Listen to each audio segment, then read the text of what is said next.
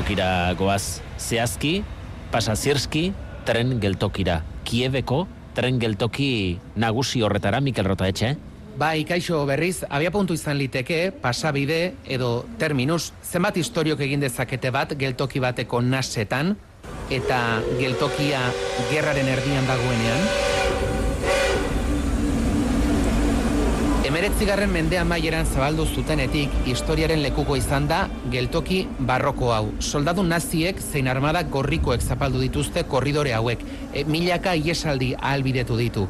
Eta 2008 iruan ere, joan etorri derrigortuen parada da. Joleko segurtasun arkoa pasata ikus ditzakegu. Soldaduak uniforme militarrez, motxila bizkarrean. Jarkiberako tren hartu dute zeigarren asan gerran egonik ere, tren zerbitzuak ez duetenik Ukrainan, eta ordutegien panelean berdea da nagusi. Gorriz, bertan bera, Donbaserako dozena erditren. Номер 352 з полученням Кишинів, Київ, буде прийнятий на 8 Kisinautik datorren tren espero dute ordubete barru. Beste norantzkoan, Moldaviako hiriburura egin zuten gerra hasita milaka Ukrainarrek.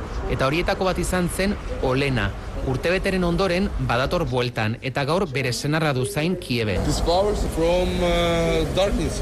This is uh, my wife uh, arrived uh, from Kiev. Lore sorta eta guzti.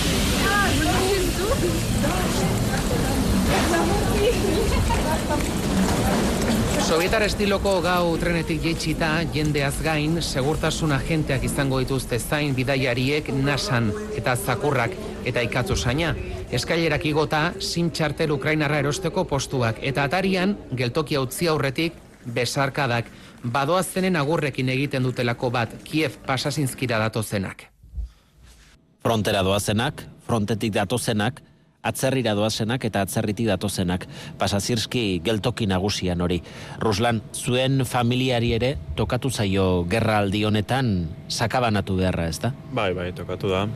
Nortzu joan dira Ukrainatik kanpora? Uh, lehenengo joan da nere arrebak, uh, joan da Italiara, bo, azte bat pasaba da, eta joan da ez da gura fatia asieran, uh, gero joan da nere aitza, baitza, ah, bueno, aitza ez, aitza gero txuau, uh, gero joan da amatxo, uh, joan da Alemaniara, eta gero aitza, baina Italia hueltau da.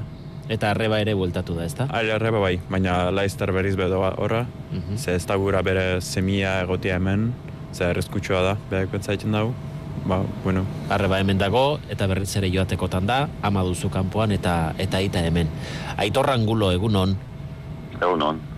Zuri tokatu zaizu, Ukrainatik iesi joan direnak, zure aita eta ama ginarreba, geltauki honetatik, hain ziuzen ere pasazirski geltauki honetatik abiatu, eta Poloniara heldu ziren zenitarteko hiek batzea eta Euskal Herrira eramatea, ez da?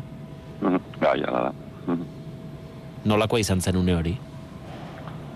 Bueno, horra, azkenean kostatu zitza behin ara iritsi zenean gurekin elkartu arte, bueno, denbora ordu de xente pasa ziren, bueno, gogorra.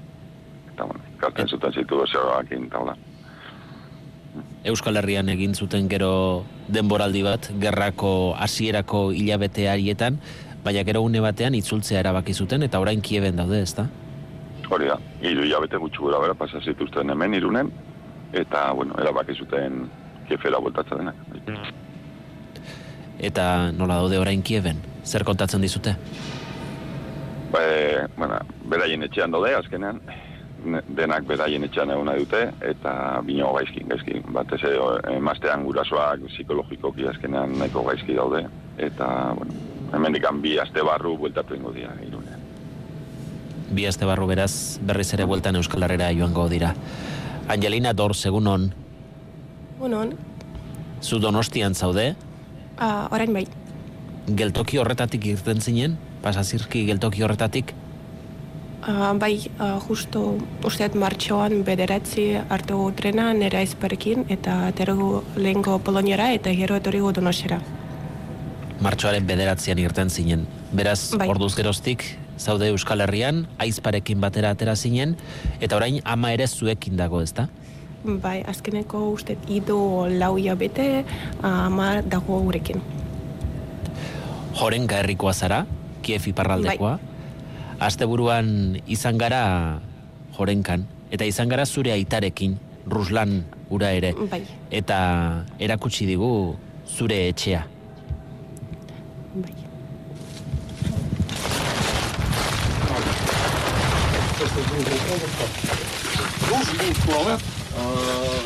Etxea zena erakutsi digu Ruslanek. Orain ondakin pilo bat da. Solairuak behera etorrita, zerua goian, garajea zen espazioan kiskalitako auto bat, zulatuta baina zutik dauden lau pareten barruan daude familia osoaren oroitzapenak. Was, it was Angelina's room, there was Camila's room, so... Atz erakuslearekin esan digu zerua seinalatuta, goian nontzegoen Kamilaren logela, nontzegoen Angelinarena. No, vasko, Zauriak utzi ditu gerrak familia honetan. Dio bizirik segitzen duela, baina fisikoa izatera iristen den mina eragiten diola dena suntzituta ikusteak. Eta aparte egoteak. Duela urte betetik falta ditu albotik Angelina eta Camila eta haien ama. Bere gurasoak eta bere senitarteko batzuk baditu inguruan Ruslanek, baina esan digu familia batek elkarturik egon behar duela. Bombardaketak hasi zirenetik, otsailaren hogeita lautik martxoaren irura arte egon ziren etxe honetan, euren salbazio leku izan zen sotoan. Gero kiebera aldegin zuten eta gero etorri zen agurra familia sakabanatzea.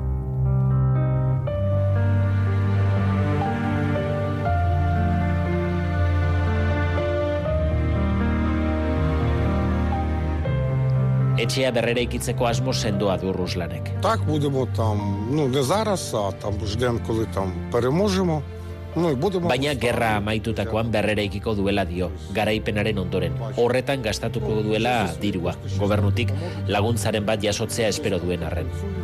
Hau dela euren etxea, eta hemen nahi duela berriz ere familia guztia batera.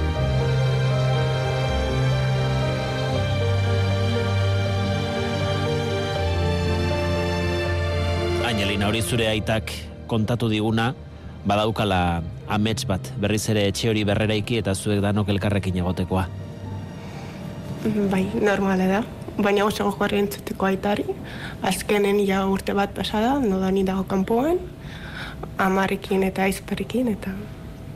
Bai, Berak esan digu, gogorra egiten ari zaiola, eta ziur nago zuei ere baietz ez da. bai.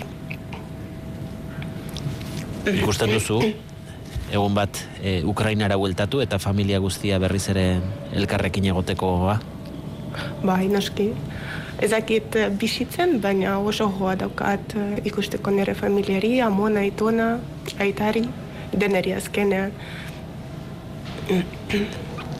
Ruslan, izan ere, gerran, familiak zatitzea da, gerraren aurpegirik mingarrienetako bat, ez da? Hori zuk inguruan ere hemen ikusten duzu. Bai, bai, klaro, ikusten dut, ba, zaila da.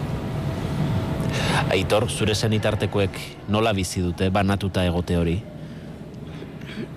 Gaizki, gaizki, banatuta eta gero hori, Hale, ez dakite ze pasakoen egunean bertan, urrengo egunean, ez dakite, azkenean, eta hori egun tentsio askorekin, egunero, egunero, egunero. Eta, bueno, behintzat familia gehienan daude elkarrekin kiefen, hemen emazta da dago bakarrik, baina, bueno, gogorra egiten zaila azkenen, tentsioakin. Angelina, e, erbestean atzerrian egoteak, e, ze puntutaraino momentu askotan sortarazten dizue impotentzia, lagundu nahi eta ezin lagundua. A ber, erlezu errepikatu galdera mesez, ondo Bai, e, atzerrian egonda eta jakinda zure senitartekoak hemen, e, Ukraina barruan eta gerra testu inguru batean daudela, e, nahi beste laguntzea lortzen duzue?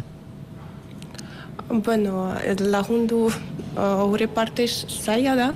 Um, azkenean gure oberena laguntza da egoten hemen donostian, mana kanpoan, ez egoten gerran baruan eta hori alduena egiten dugu.